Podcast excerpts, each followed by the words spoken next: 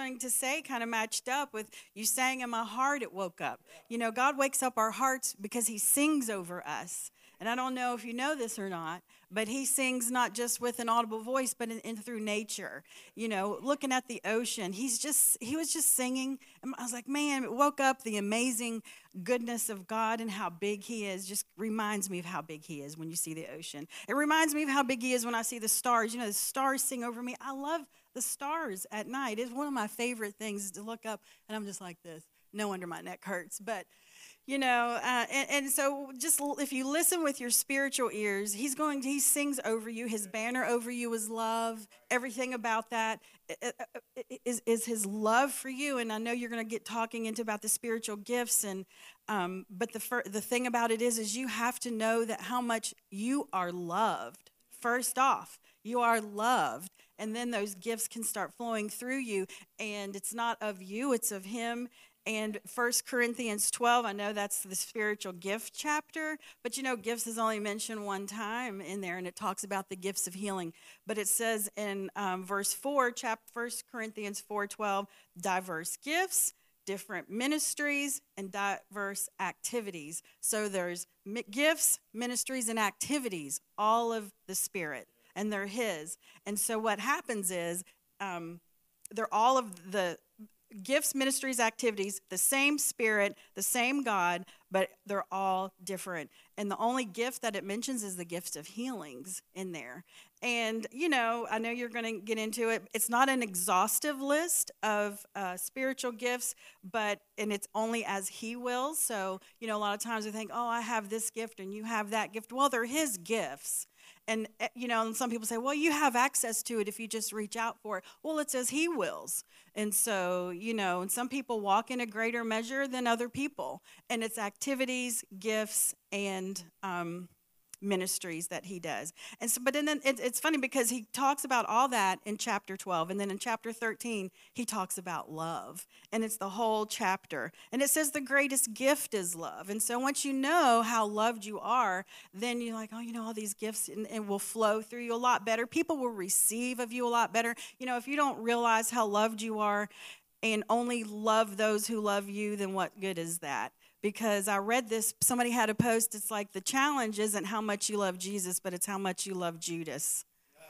You know, and it's, and if you only love those who love you, what great is that? And so it's for those who don't love you, who aren't like you, who don't believe like you, because love is what attracts anything and everything you know, and that just shows God and its glory.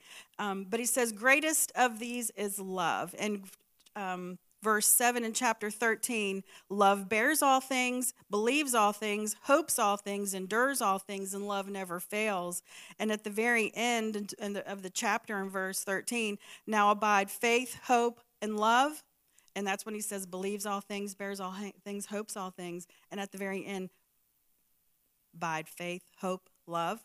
And but the greatest of this is love. So you know, I know that I just want to set the groundwork that love is the main thing, and then we get into the gifts, and that's what he said. He just he just tied it off at this at the next chapter. But it's all flowing conversation. It's all it all flows together. He didn't break it up in chapter and verses. That's just for us. But if you listen with your heart and your spiritual ears, I know we're so enamored with trying to see him physically that we miss seeing him in different things. You know, just listen with your spiritual eyes, see, hear with your spiritual ears, see with your spiritual eyes, and receive it in your heart. And he's just he'll he'll flow through you, and it's as he wills, though. But I just I just I just love that song, and that threw me off with what I was going to say. But I just wanted to encourage you and exhort you that um, just know how loved you are. I mean, that was that's that's the main thing is knowing how lo- we can love him, but we don't know how to love him until we know how he's loved us, right? Because he's the one who's taught us that or who who has done that first, and he's the one who's waking up our hearts. And I just pray that you get your hearts woke up today as you hear. And I'll pray. Heavenly Father, thank you so much for this day, Lord. Thank you, Father, that you are so big and so vast that we see you in all things. We see you in nature. We hear you uh, with the birds, with with the animals, with with everything. We just see you through those things because you are singing over us. You sing over your creation, and your creation sings to us, and everything is wrapped up in you. And we just get overwhelmed, Father. We just thank you that you overwhelm us with your love today. May you just pour and continue to pour out. May we receive all the love that we can contain, that, we, that it just flows over to other people who need it, not just to those who love us, but to those who don't love us, Father. And we don't even agree with. We thank you that through your spirit, you're going to help us walk in that today. We love you, we praise you, and we honor you in Jesus' name. Amen. All right. Good, good foundation groundwork being laid there. It's good. Thought she was going to preach my message there for a second, so I was just sitting back, about ready to take some notes. Um, it was good to hear Dr. Howells last night over at Harvest Chapel in Nitro. Uh, Randy and Debbie were there and got to sit with them and uh, enjoy the word. He was uh, beyond himself and out of himself last night. First time he's been to that congregation, and I think he was trying to give them everything he had. Uh, he was all over the place, but very, very good. Always encouraging to hear our mentor and um, receive from him encouragement. Um, I've been trying to get him in several churches in the valley for quite some time, and it's good to see that others are opening up their hearts and minds to receive uh, something that's fresh for the kingdom right now. Would you get your Bibles or your smart devices out? And as you do that, prior to getting into the message this morning, uh, I've been releasing things to you since Father's Day as the father of the house. That doesn't mean anything other than the originator, and God helped us to start this work. So we are the originators of Grace Life and want to continue to cast vision and tell you where my heart is. And right now, my heart is very broken uh, over several uh, in the kingdom of God who are walking away from the local church. Some have decided that uh, it's not for them and they can't participate in that. It's very obvious to look around at Grace Life and see the numbers have gone down, and it's happening everywhere. I talk to pastors uh, that are losing people by the droves, and we're we're beyond blaming COVID for those things. Uh, we're beyond. Uh, people want to blame uh, political divisions. They want to blame uh, all types of vices and social issues. They want to say, and I've talked to many of them, well, this one hurt me or that one offended me. That one doesn't seem eye to eye with me politically. This one doesn't see. There's division that has entered in. Let me tell you something. I'm offended every time I go to Walmart. The prices are too high. The customer service is poor. They didn't shake my hand. There's not a greeter anymore at Walmart. I don't know what's happened to the greeters, but I'm offended. But you know what? I go back every single week. Why? Because there's something in Walmart. There's something in Walmart that I need. There's something in the local church that we need. Um, I want to be Christ like. I believe as Christians, that's what the definition definition is, is that we are Christ like. And do you know that it was his habit to gather? The scripture says that it was his custom to go to the synagogue. On a weekly basis, routinely and consistently, he went to the synagogue to gather, to worship, to serve, to be in, invigorated, uh, and to inspire others as well. This series of messages is so that we can come to a place where I can understand and you can understand. Todd can give me something. There's something that Alice has for me. It's not always just for me to stand up here and to give you resources. There are gifts within the body that He wants to bring into operation. But a lot of times, for many reasons, control would be one of those reasons, and people have not been released into those gifts to operate. By God's grace, I always try to give you opportunity. Is there a word on someone's heart? Is there a prophecy? Is there a word of knowledge? Is there a, a song? there's just a time and a place. Now, there is a trap, traffic cop, and God, God has given someone uh, in the church the responsibility to help guide and direct in those things.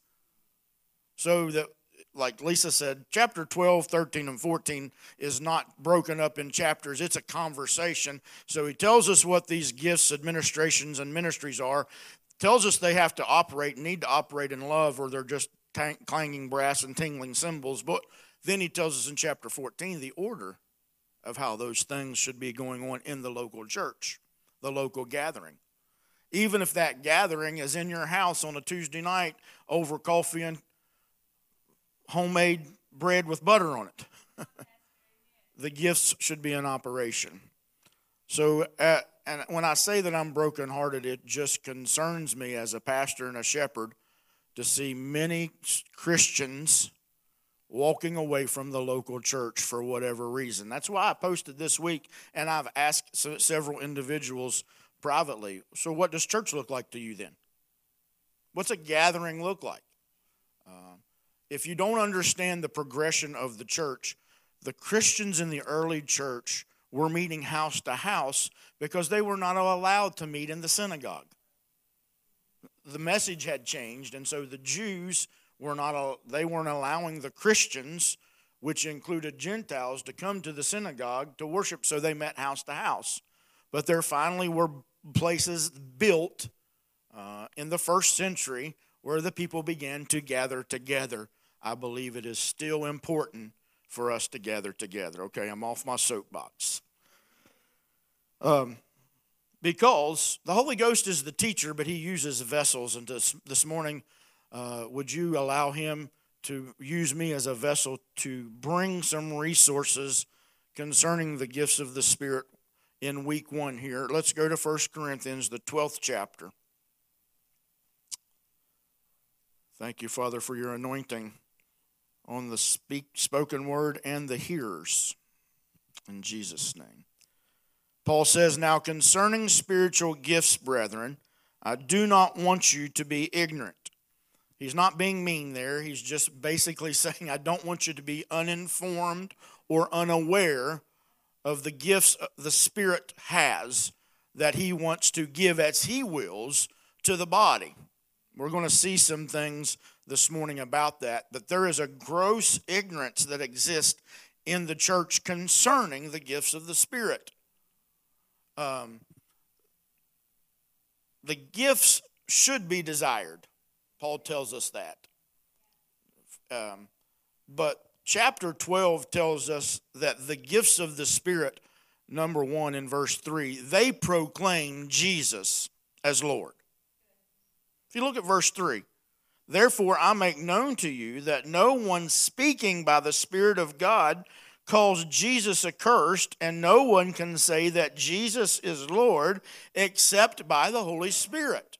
So the gifts of the Spirit in operation through the body of Christ by Holy Spirit proclaim that Jesus is Lord. When the gift of knowledge is flowing, when a word of wisdom is given, when the discerning of the spirits or prophecy, you are proclaiming that Jesus is Lord by the Holy Spirit. Is he not Lord?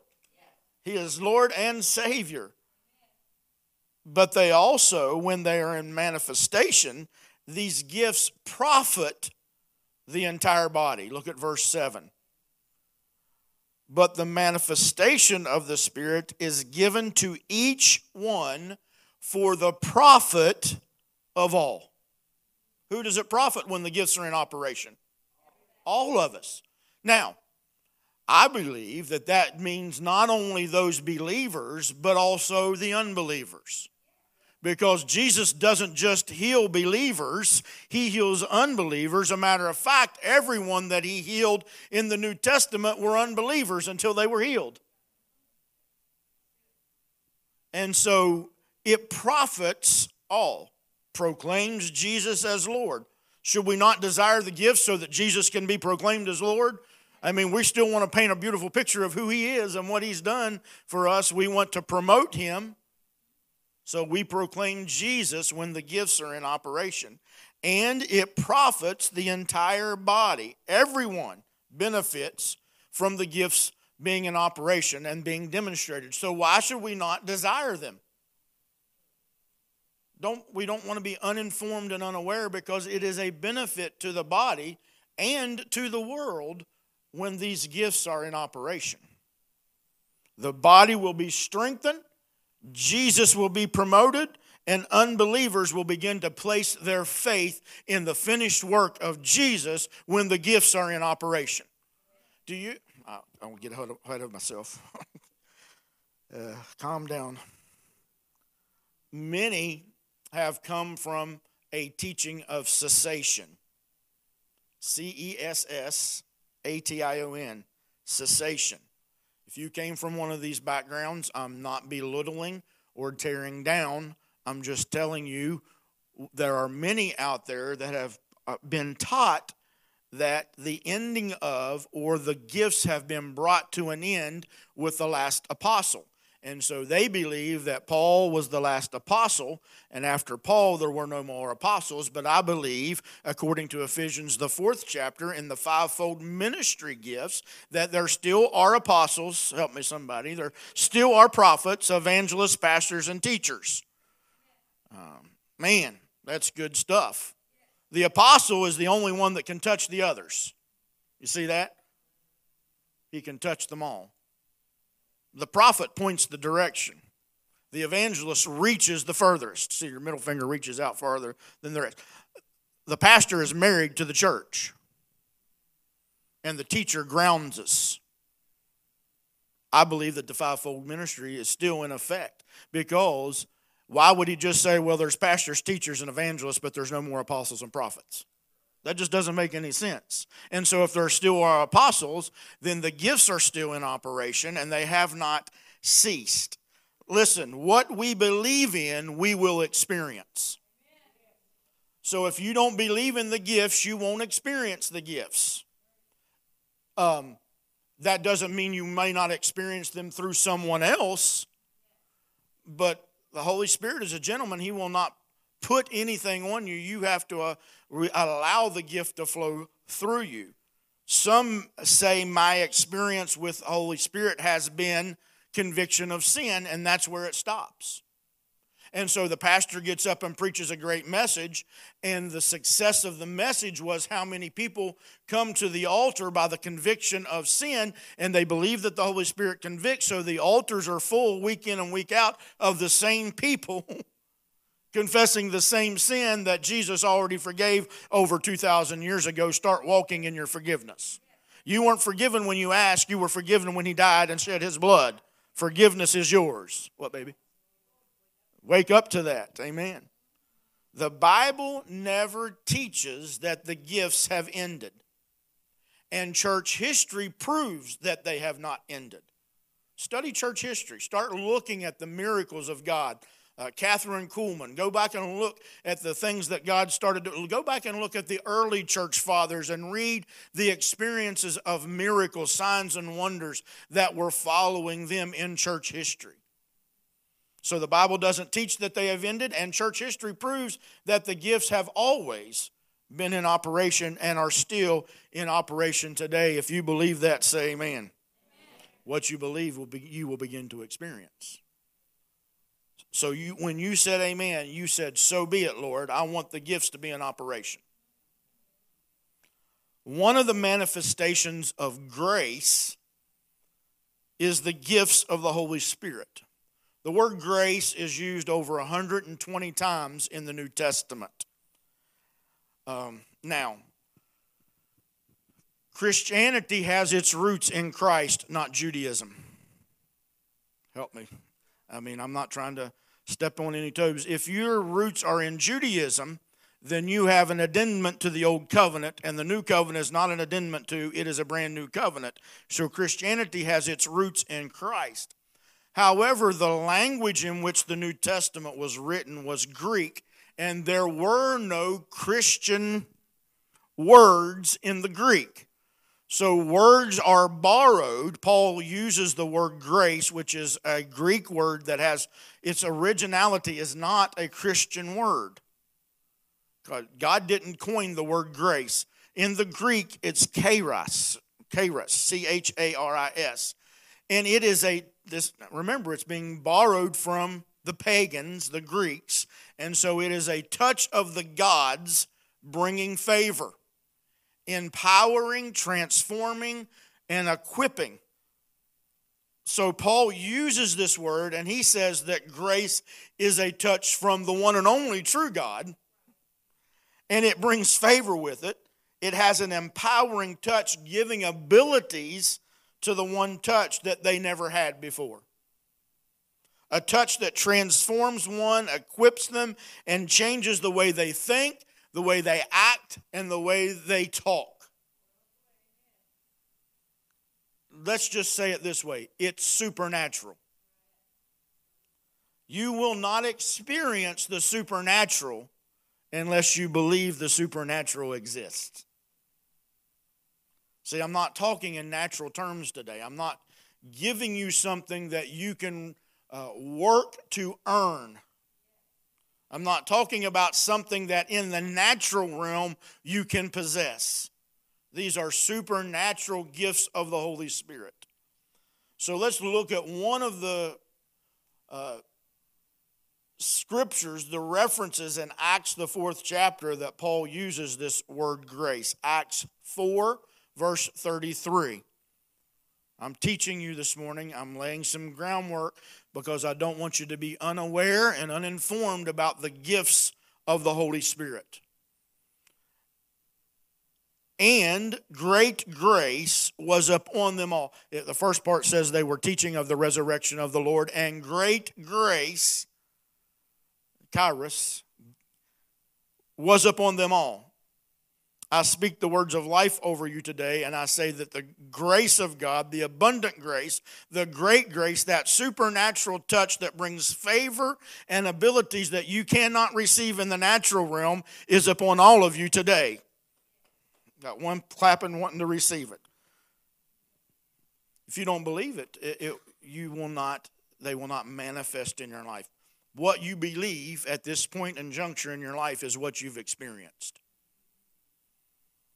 I don't say this boastingly, jestingly. I, I, just say it with all the confidence in what the Holy Spirit has done. As I've been studying this, I have seen every all nine of these gifts in operation in my life at one point or another. I'm going to show you some experiences, uh, and you will understand that we are vessels and the gifts are His. These are not gifts from the Holy Spirit, these are gifts of the Holy Spirit. They're His gifts. And then, as He wills, He manifests and demonstrates those gifts through the, the vessels, the believers. Man, that's good. So, we've got to understand Paul's letter to the church at Corinth is where we find the understanding of the demonstration and manifestation of these supernatural gifts in the church. Question did they, the church at Corinth, deserve them? Did their behavior warrant them receiving them? Oh, there is a vast teaching with Christianity that persuades and manipulates believers that they don't deserve and therefore they must perform at a certain level in order to receive the gifts of the Holy Spirit. Am I right about it? I'm going to say that again because it's important to understand that there is a vast teaching within Christianity that persuades and manipulates believers that they don't deserve the gifts of the Holy Spirit, and therefore they have to perform at a certain level in order to receive the gifts of the Holy Spirit and have those gifts in operation in their life. I'm going to give you a strong um, terminology for that teaching. Are you ready? Baloney. That's not truth. There's no foundation to that. I believe that it's important for us to understand Corinth historically to understand what Paul, when in Acts 18, he goes to Corinth and he starts a church there with Aquila and Priscilla in that church. He's there for a year and six months, and he sees all that's going in on there, and then he writes back to Corinth two different times, and most scholars will tell you that he actually wrote three letters, but one of them is missing. We have First and Second Corinthians, but there is a third letter that the manuscript was never found. But history tells us that it was possible that that letter was written. So he's very invested in the church at Corinth. Would you like to hear some history?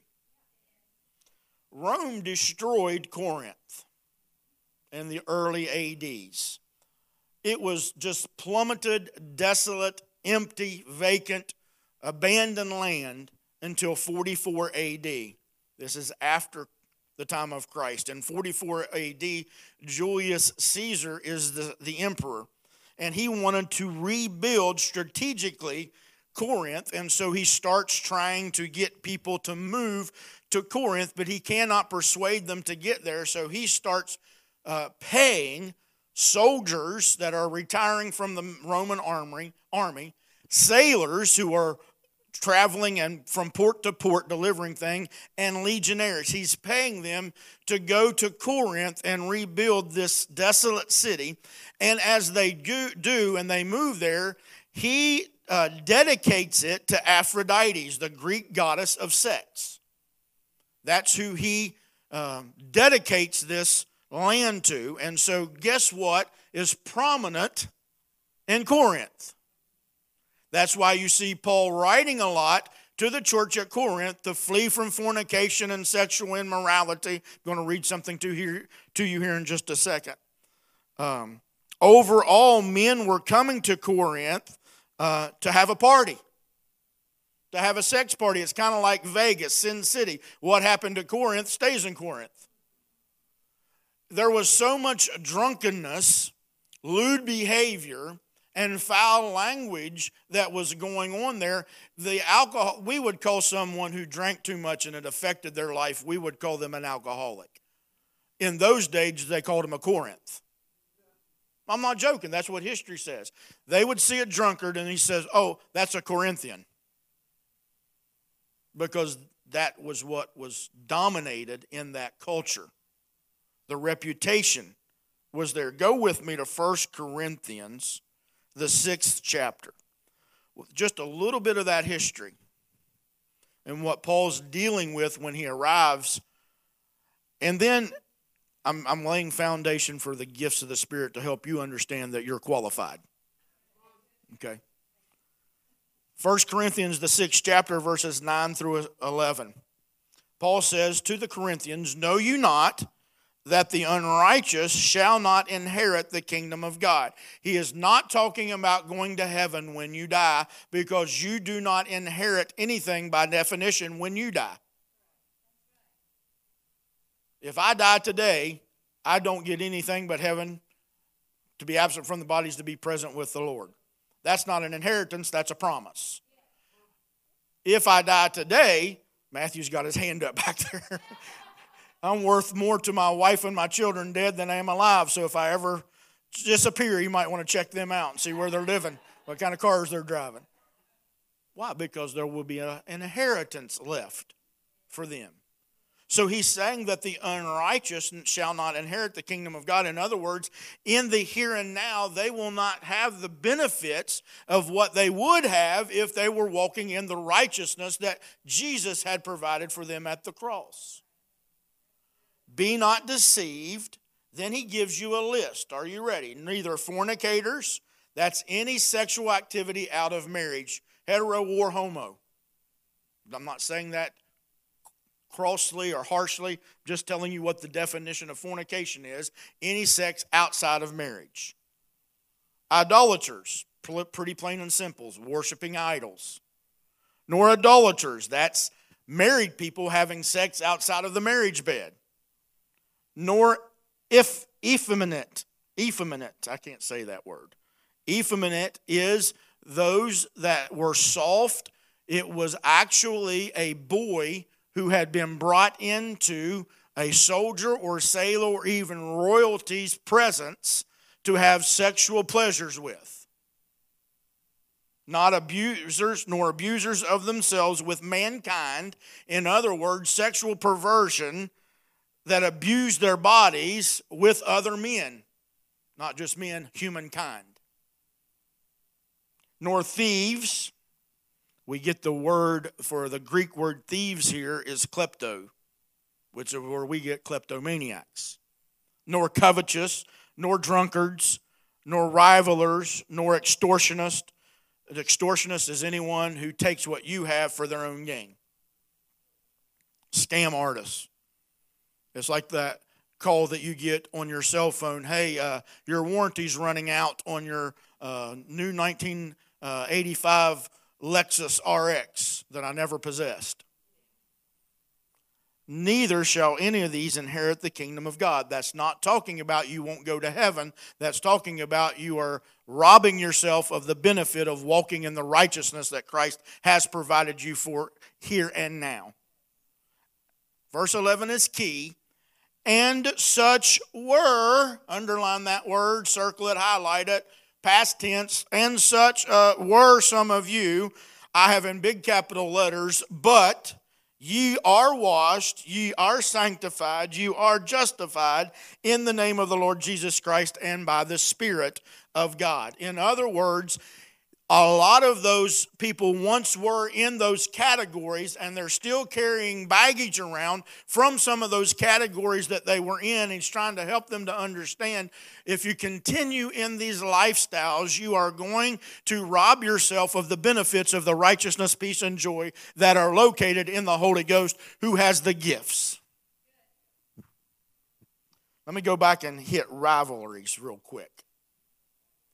That's lewd language. It's really where we get they were cussing like sailors because they were. And I'm going to speak to that for just a second. Shame on some of us for using the language that we use and saying, well, I love everybody, and that's not, let me tell you, that is not Christ like. Just ask yourself this question Would Jesus have posted that word? Not saying you're not going to heaven. This is not a heaven and hell issue, but you sure are not presenting heaven to others on earth with that kind of language. Uh, I'm not, uh, see, there is time for me as a pastor in love to bring correction. Everybody shouts when you say grace, grace, and they feel like you can go out living any old way you want to live. But when I have to bring responsibility to you and say, no wonder nobody wants to hear what you're saying, that's not the language that Christ would be saying, using to say the things that you're trying to say that he said. Now, I know that was a mouthful, but you cannot continue to go along using that type of language and expect to impact anyone with the kingdom of God in the earth today. That's good preaching. And I know I'll probably get some hate mail over that, but I'll correct you too when you send the hate mail because you're wrong. And I'm not trying to prove that I'm right. I'm just saying, think about it logically. Is that the way Jesus would talk and respond? No, it's not. You are as the Corinthian church was. You are qualified to receive. Why? Because you have been washed, you have been sanctified, you have been justified in the name of the Lord Jesus Christ. Put your hands together and thank God for the blood. So I'm going to suggest to you, as Paul did and does, that you should desire the gifts. 1 Corinthians, the 14th chapter, verse 1. He said, Desire the gifts. So I'm going to go back, 1 Corinthians, the 12th chapter. Give me just a little bit more time. Let me read quickly verses 4 through 11 and get to these revelation gifts this morning. I'll read it quickly so you will have context. There are diversity of gifts, various kinds, but the same Spirit. There are differences of ministries, but the same Lord. There are diversities of activities, but it is the same God or Spirit who works all in all. But the manifestation of the Spirit, which is the manifestation of grace, a touch of God bringing favor that gives you abilities that you could not have in the natural, is given to each one for the profit of all. For to one is given the word of wisdom through the Spirit, to another the word of knowledge through the same Spirit, to another faith by the same Spirit, to another gifts plural, of healings, plural, by the same Spirit. To another, the working of miracles. To another, prophecy. to another discerning of spirits, to another different kinds of tongues, and to another the interpretation of tongues. But one and the same Spirit works all these things, distributing to each one individually as he wills. The manifestation of the gifts of the Spirit are never silent and they are never invisible. It's a demonstration. It is they're vocal, you'll see some vocal gifts, and they are visible. The demonstration or the manifestation of these gifts have logically been broken down into three categories over the time of church history. Let's look at them quickly. Nine gifts, three groups, three gifts in each group. Number one, three reveal something the word of wisdom, the word of knowledge, and the discerning of spirits. They reveal something, they're revelation gifts. Three, do something power, faith, the gifts of healings, and the working of miracles. And three, say something. They are vocal prophecy, tongues, interpretation of tongues. By the end of this series, by God's grace, I believe you'll have a clearer, deeper understanding of the difference of things like prophecy and a word of knowledge. Um, most of what people declare as prophecy is not prophecy, it's a word of knowledge. Prophecy, I can prophesy it to you right now. Be strengthened, be encouraged, keep on going, don't quit, hang in there. God's got great things in store for you. The best is yet ahead. That's edifying, building up, and encouraging. That's prophecy. And Paul said, above all things, I wish that you spoke in tongues, but more than that, that you prophesied. In other words, build one another up and encourage one another. You can prophesy and it not be the gift of prophecy. You can all prophesy, even over your own life. David encouraged himself in the Lord. What did he do? He prophesied over himself. We're going to look specifically at the three revelation gifts this morning. The word of wisdom. The word of wisdom, by definition, is a supernatural revelation by Holy Spirit concerning divine purpose in the mind and the will of the Father. This is not a gift of natural wisdom. This is not James saying, If any man lacks wisdom, let him ask of God who gives to all men liberally. He can give you wisdom and it not be a word of wisdom. A word is a supernatural impartation of, the, of a part of the wisdom of God about a particular thing. It is always a part of the Father's wisdom concerning the future. God will give you direction. The word of wisdom brings direction. And in that direction, the word can come in a vision, the word can come in a dream, or the word can come by an inner revelation of the Spirit of God dealing with your own heart. So, the gift of wisdom is found in Acts, the ninth chapter, verses 10 through 16. This is an example of the word of wisdom. Ananias, in a vision, gets direction from the Holy Spirit about what to do, the Holy Spirit gives a word of wisdom in the direction of what street to go to. He said, Go down to Straight Street. Now, that's some pretty accurate direction. And when you get there, there's going to be Saul. He was persecuting the church. He's got scales on his eyes. Lay your hands on him. Those scales will fall off. Ananias, by the way, the word Ananias means grace. That's significant. Grace goes down to Saul's house and lays hands on him, and anytime grace is applied, the scales will fall off. But by a word of wisdom, he knew where to go, what direction to go in. I would read chapter 9, verses 10 through 16. By the end of this, uh, scales fall off, and Saul is baptized, filled with the Holy Spirit begins his ministry, ends up writing two thirds of the New Testament. Was it significant for Ananias to receive that word of wisdom to go down? Because at the same time, God was dealing with Saul and giving him a vision and telling him that it, it was really a word of knowledge. He was telling him who was coming. He said, A man by the name of Ananias is coming to you. Personally, I have experienced the word of wisdom uh, in my life, spoken over me and used through me. One personal example is a word of wisdom about direction and where I was to get my education. A word of wisdom came. It wasn't a prophecy, by prayer and direction. The gift was in operation. It was demonstrated. That word of wisdom gave me direction to where I was to go to Bible college. Thank God for that. Now, often the word of wisdom and the word of knowledge operate together. Not always, but very, very often they do. So, what is the word of knowledge?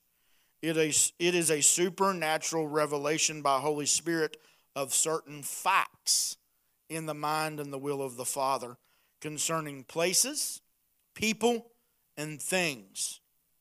Again, God has all knowledge, He's omniscient. But the Holy Spirit imparts a word or a fragment of that knowledge to you, to someone. Uh, and we know in part, we prophesy in part, but that word of knowledge is given to bring information. As the word of wisdom would bring direction, the word of knowledge brings information. It's a part of the facts of the, of the knowledge of God about a person, place, or a thing. Um, Leslie's friend, Christy, they come very often to Grace Life.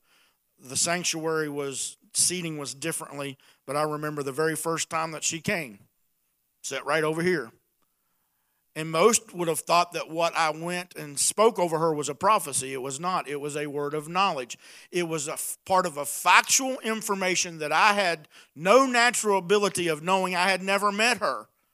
But the Holy Spirit knew. It was the knowledge that God had, and He gave me a fragment of that to speak that word of knowledge over her. That was information about her that let her know that God knew who she was and what she was going through, and it encouraged her. That's a word of knowledge. It was information. The Holy Spirit can work in a word of knowledge about a situation, about an environment. I'm getting a hold of myself. That's the gift of discernment, working with the word of knowledge.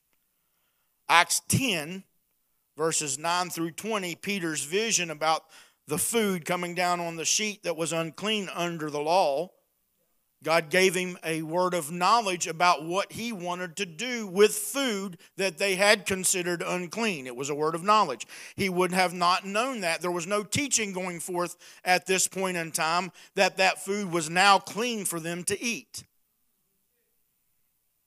Often the word of knowledge is confused with prophecy, but they can operate when a word of knowledge is given, that information is dropped, that lets that individual know, hey, God is concerned about you. Then I can prophesy, build up, edify, and encourage because we now have that piece of information that we didn't have before. Does that make sense? The word of knowledge enlightens. That means it brings clarity and understanding to a person, place, or thing. It exposes a hidden thing. I, the Lord uses uh, me a lot in the word of knowledge when it comes to health issues. He gives me a factual piece of information about someone that their tendonitis in the elbow, um, you know, back tumor, something's there's a fatty tumor in the back. That's a word of knowledge that exposes something that was hidden. Then there's recovery in the word of uh, word of knowledge. We can go to 1 Samuel and see the story of Saul he lost his dad's 10 donkeys. He didn't know where they were, but a word of knowledge came to tell him where those donkeys were, and he was able to recover them. Hmm. These two gifts are not natural wisdom or natural knowledge. Listen to me, this is one of the most important things that I'm going to say as we move forward. If one of these gifts of na- are natural, then they all are natural but because they are all, one is supernatural, they all are supernatural, so that when we get to the gift of tongues and we're talking about tongues, we're not talking about a natural language, we're talking about a supernatural glossolalia, heavenly language. We're going to talk about that when we get to the vocal gifts. And lastly, this morning, the discerning of spirits. This is a supernatural revelation given by Holy Spirit to distinguish the spirits. In the Greek terminology here, it means judicial estimation after appraisal. If you get an appraisal on your house, someone comes in and makes a judgment about what the house is worth considering these certain things, and then they give you an appraisal, and then there's a decision that is made, and a conclusion that is brought. That is discerning of the spirits. That's, that's what it means. Now, that can happen instantly, or it can happen over a season as Holy Spirit deals with you about a supernatural revelation by Holy Spirit that gives the ability to discern or to appraise a person, a statement, a situation, or an environment. Lisa would say things like this after a person made a statement. What spirit is that of? If I make a statement to Todd, if I'm trying to manipulate him with that spirit so that I can gain something with that statement, he needs to discern that that's not that's manipulation. That's not the spirit of God speaking to him through me. Because I'm trying to get something from him by making that statement. Folks, we've got to get to the place where the operation of the discernment of spirits. See, people want to think, well, you've got to discern a demonic spirit. I pretty much can tell when a demonic spirit walks in the room and manifests. You would probably be able to tell as well. Don't take a whole lot of discernment. Now, it does mean the distinguishing between good and evil, but evil statements can come from good people. And we need to be able to discern the spirit that is behind that statement. There are situations that we find ourselves in that we need to discern the spirit that's behind that, that will keep us, coupled with a word of wisdom and a word of knowledge, can get us out of that situation and spare us. 1 John 4 1 Beloved, do not believe every spirit, but test the spirits to see whether they are from God, for many false prophets have gone into the world. In other words, you better be able to distinguish if prophet so or so or prophet to so and so speaks a word over you that is not just manipulation, but to hear the spirit behind that. Now, I'm not trying to be critical and say that you just got to walk on eggshells and every little thing that somebody says. No, you use some natural wisdom along with God has given, well, let's just look at the last scripture. Frank, if you'll come. I'm going to read it, then I'm going to have you stand, and then we're going to read it again. So look at, let's look at 2 Timothy, the first chapter, verses 6 and 7, because this is in direct context. Therefore, I remind you to stir up the gift the gift of God which is in you through the laying on of hands. For God has not given us a spirit of fear, but of power and of love and a sound mind. Would you stand with me, please? I believe that one of the reasons that we don't stir up the gift and the gifts are not being manifested is because we operate in fear fear of man, what man would think of you if that gift was in operation.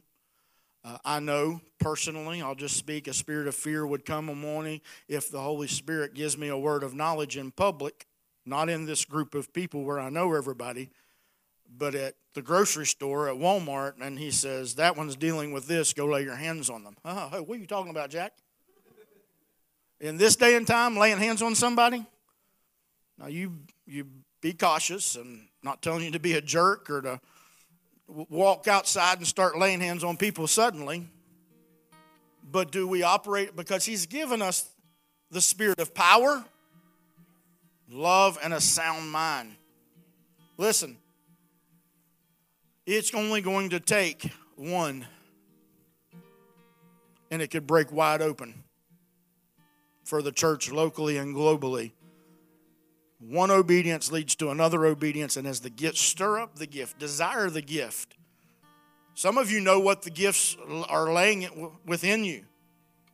Just ask the Lord to deal with revelation and understanding about those gifts in your life. Would you bow your heads, please?